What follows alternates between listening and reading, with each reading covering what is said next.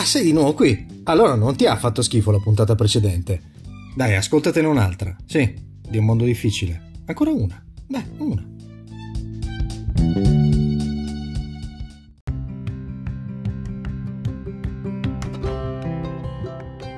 Bah, bah, bah, bah, bah, bah. Beh, era un modo per iniziare diversamente, perché sennò poi iniziamo sempre alla stessa maniera, vi abituate e sì, non è bello, non è bello.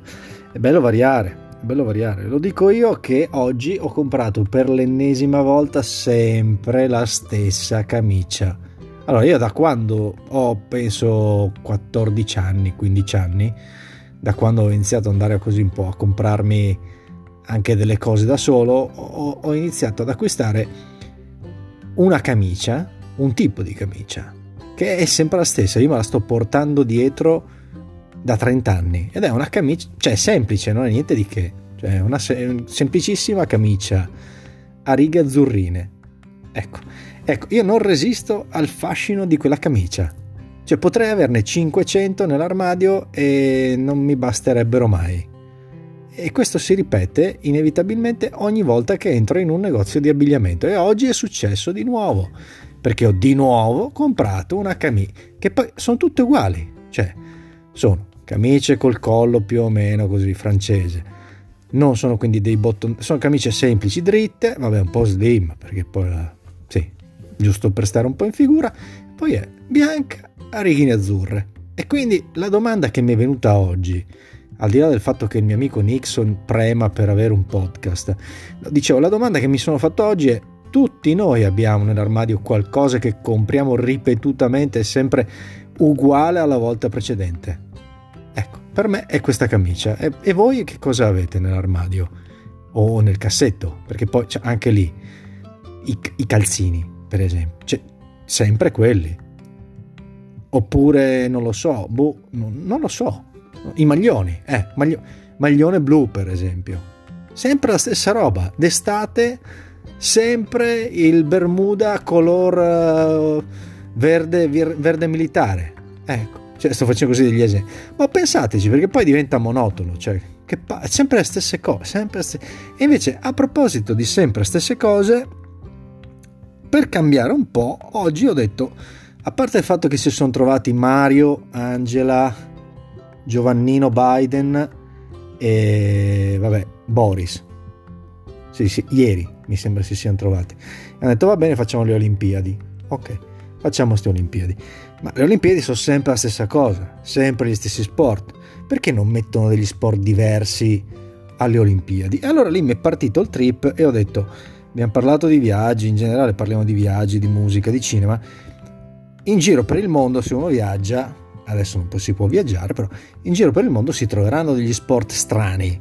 Eh, eh beh, ho fatto bene a farmi questa domanda, perché poi andando un pochino a guardare, a spulciare, si scoprono delle cose fantastiche. Per esempio, per esempio, si scopre che in Finlandia c'è la corsa con la moglie. E, e per la precisione, in, in, questo paese che è impronunciabile, proverò a dirvelo, a Sonkjarvi, che già il nome, Sonkjarvi, e, o, o Sonkjarvi, o Sonkjarvi, boh, non lo so, a, a Sonkjarvi, mettiamola così, e viene, si svolge questa corsa del, con la moglie. Come si svolge? È una competizione che si svolge ogni anno, chiaramente, durante la quale i mariti devono correre una corsa a ostacoli, già la vita è una corsa a ostacoli perché è una vita difficile, e dicevo, devono correre una corsa a ostacoli portandosi in spalla le mogli. Ora io spero bene che questi mariti le mettano a dieta almeno un paio di mesi prima della, della corsa, perché se no e so cazzi.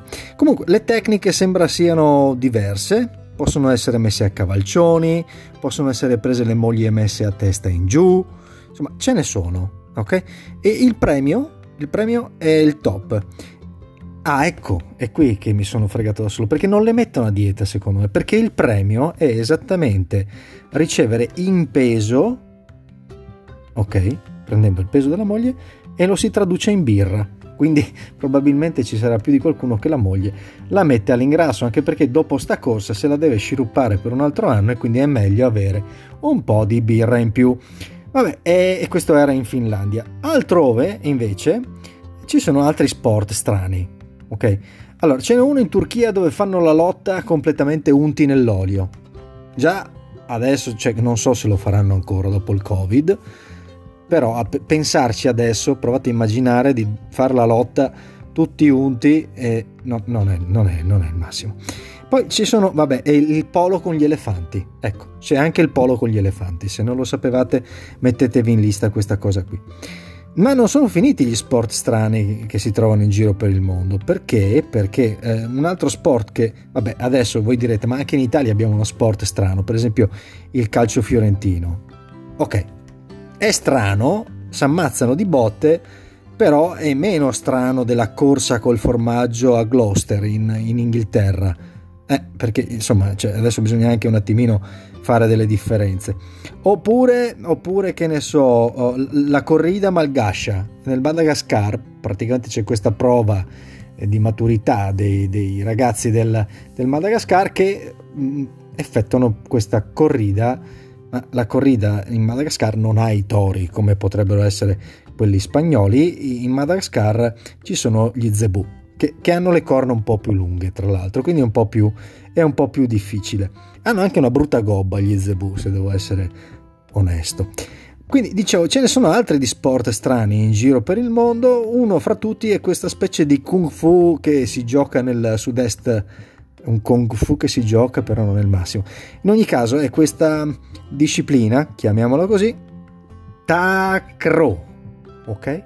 già il nome è un programma, che è una specie di misto tra tennis e kung fu, ecco perché dicevo il kung fu, ed è una disciplina molto popolare che combina appunto la, la, la dimensione e l'utilizzo del campo di badminton con una pallina da tennis in vimini. Ovviamente per giocare a questo gioco non si può pesare 100 kg, bisogna essere molto snelli e agili e se andate a vedervi i video di questo eh, Sepak Takraw, Mm? vedrete che insomma, i giocatori sono dei, dei, veri propri, dei, veri e propri, fenomeni. Altri giochi strani, prima di arrivare alla fine del nostro eh, appuntamento di oggi, ne ho trovati davvero tanti, eh? trovati davvero tanti. Un gioco strano è il Lornusen. Lornusen è uno sport svizzero che praticamente prevede mh, mm, l'utilizzo di questo dischetto che viene lanciato in aria da un, un battitore che lo colpisce con una frusta. Adesso io non so come si sia arrivati a, a, a concepire giochi del genere, però, però è così. E per farla così, per chiuderla in bellezza, in Australia ci sono due eventi eh, famosissimi di corse dei cammelli. E cioè la Camel Cup, che si tiene ogni anno eh, ad Alice Spring, e la Bulia Desert Sand, che è nel Queensland. Quindi i cammelli che non sembrano propriamente degli animali da corsa eh, invece possono raggiungere i 65 km orari e mantenere un'andatura di circa 40 km all'ora per un bel po' di chilometri. Vabbè, oggi partendo dalle camicie siamo arrivati ai cammelli, io mh, mm, cosa posso dire?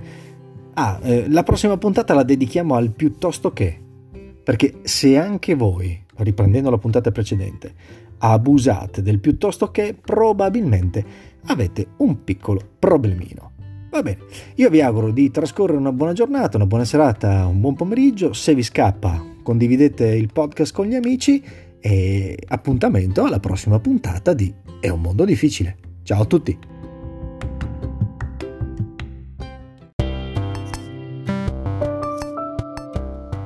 Se questa puntata ti è piaciuta, allora clicca seguimi dalla piattaforma da cui stai ascoltando. Che ne so, Spotify, Chromecast, boh, non lo so, tutte le piattaforme del mondo.